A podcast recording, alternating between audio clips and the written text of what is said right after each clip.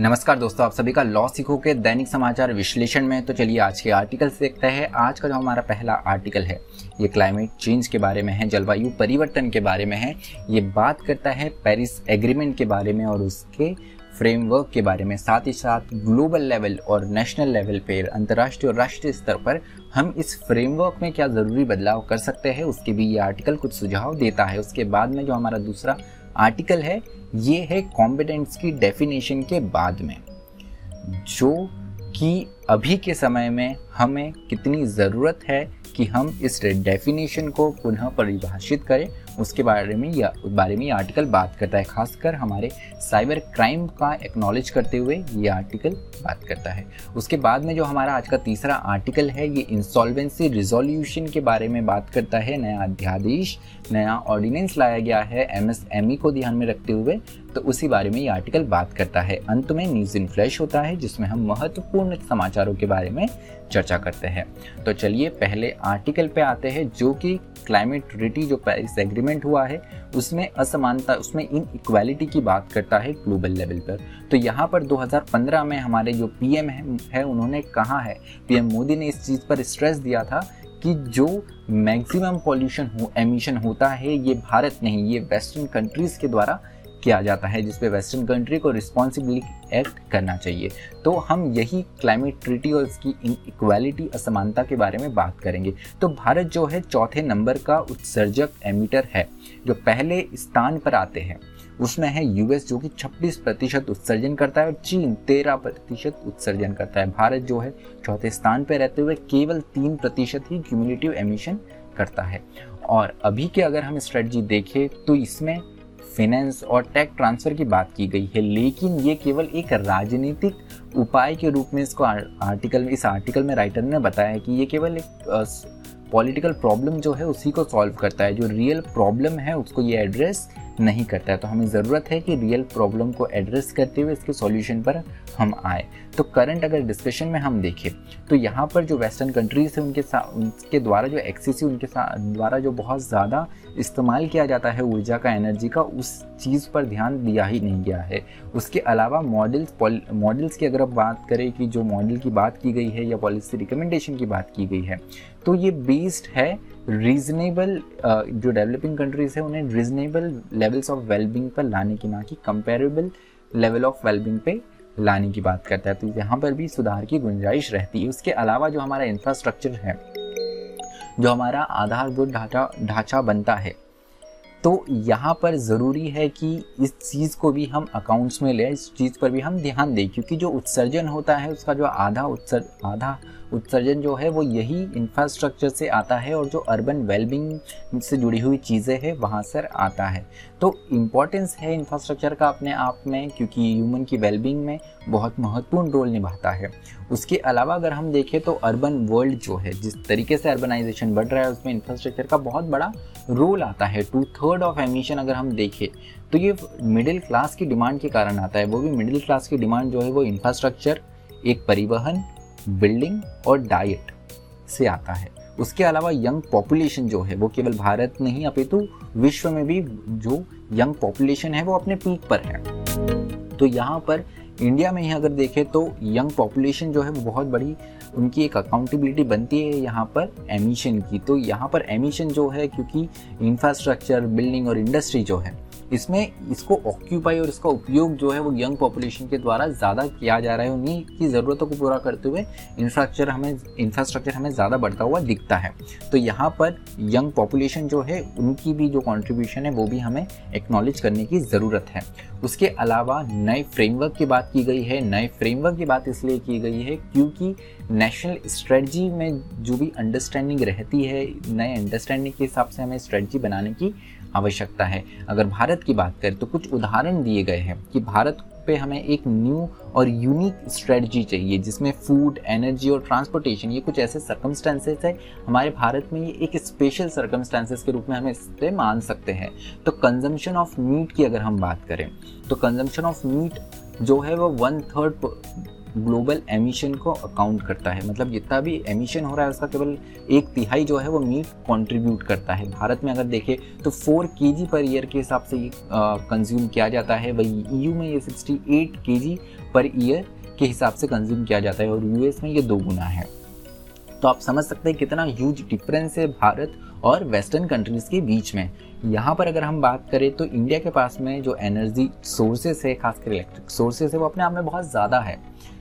लेकिन फिर भी हम पर ये प्रेशर बनाया जाता है भारत जैसी कंट्रीज़ पे कि कोल कंजम्पशन जो है वो अपन हम कम करें। अगर यूएस की बात करें तो उनकी तुलना में हम केवल एक one point ten one by tenth percent ही हम एनर्जी यूज़ करते हैं। तो पेरिस एग्रीमेंट जो है, ये कहीं ना कहीं क्लाइमेट जस्टिस के नाम पर केवल पॉलिटिकल जो राजनीतिक इश्यूज़ है उन्हीं को एड्रेस करता है। यहाँ पर कोई भी ऐसा सॉलिड नीतिगत हमें पॉलिसी स्टेटमेंट देखने को नहीं मिलता है। राइटर ने ये संक्षिप्त में, इस आर्टिकल में बताया है।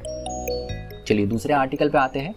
तो न्यूयॉर्क टाइम जो है एनवाई टाइम्स जो है, उनके अनुसार जो अक्टूबर 2020 में मुंबई में पावर डिस्ट्रीब्यूशन ब्रेकडाउन हुआ था, उसके पीछे चाइनीज़ साइबर हैकर्स का हाथ था।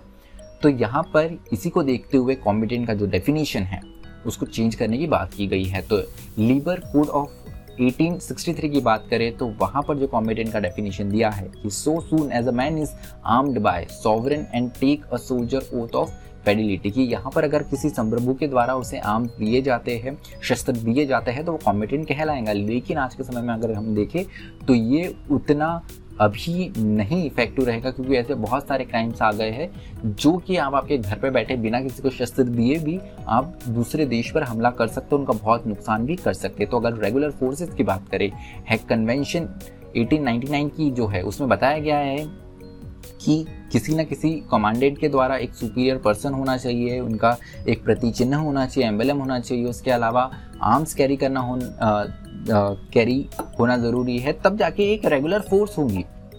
लेकिन साइबर वॉरियर्स जो है, ये अपने आप में एक नया चीज़ है, जो कि इस एक कन्वेंशन में कवर नहीं की जाती है। क्योंकि आप अपने घर पर बैठ के, कोई नर्ड यहाँ पर बताया, कोई सॉफ्टवेयर नर्ड है, भले ही उसको शस्त्र चलाना आता ही नहीं भले ही वो चलना भी नहीं जानता हो।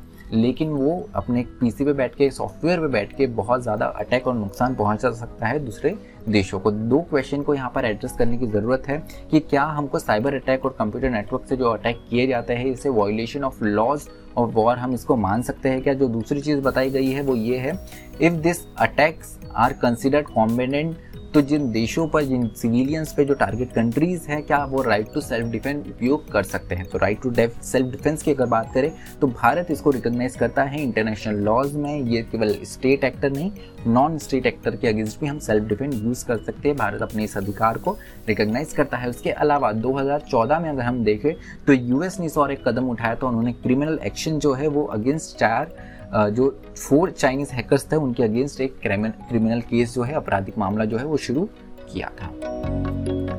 चलिए, हमारे तीसरे आर्टिकल पे आते हैं, इंसॉल्वेंसी रिजोल्यूशन के बारे में। तो नया अध्यादेश लाया, नया ऑर्डिनेंस लाया है, इसके द्वारा अब प्री पैक का इस्तेमाल किया जा किया जा सकेगा, इंसॉल्वेंसी रिजोल्यूशन मैकेनिज्म में, एमएसएमई के द्वारा।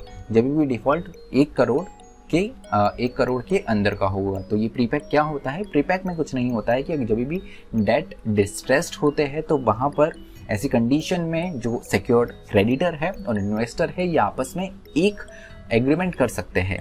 पब्लिक बिडिंग में जहाँ पे रिटर्न इतना नहीं मिल सकता, उसकी आशंका होती है। उसके बजाय आप यहाँ पर इंटरनली इंटरनली एक अरेंजमेंट करके अपने क्रेडिटर्स को सिक्योर कर सकते हैं।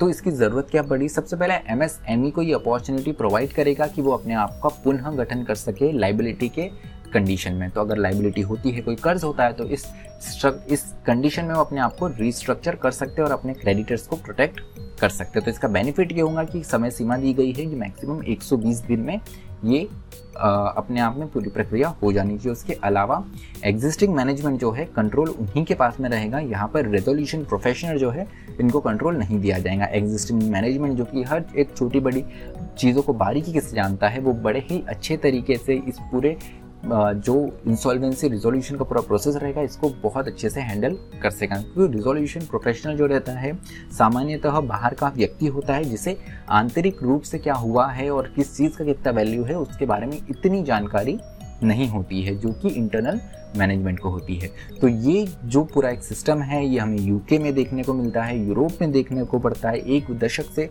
ये प्रैक्टिस वहाँ पे की जा रही है और काफ़ी फ़ायदेमंद भी साबित हुई है। उसी को देखते हुए भारत में भी ये अध्यादेश लाया गया है। तो हो सकता है ये हमारे एम के लिए एक बड़ा वरदान के रूप में शामिल हो।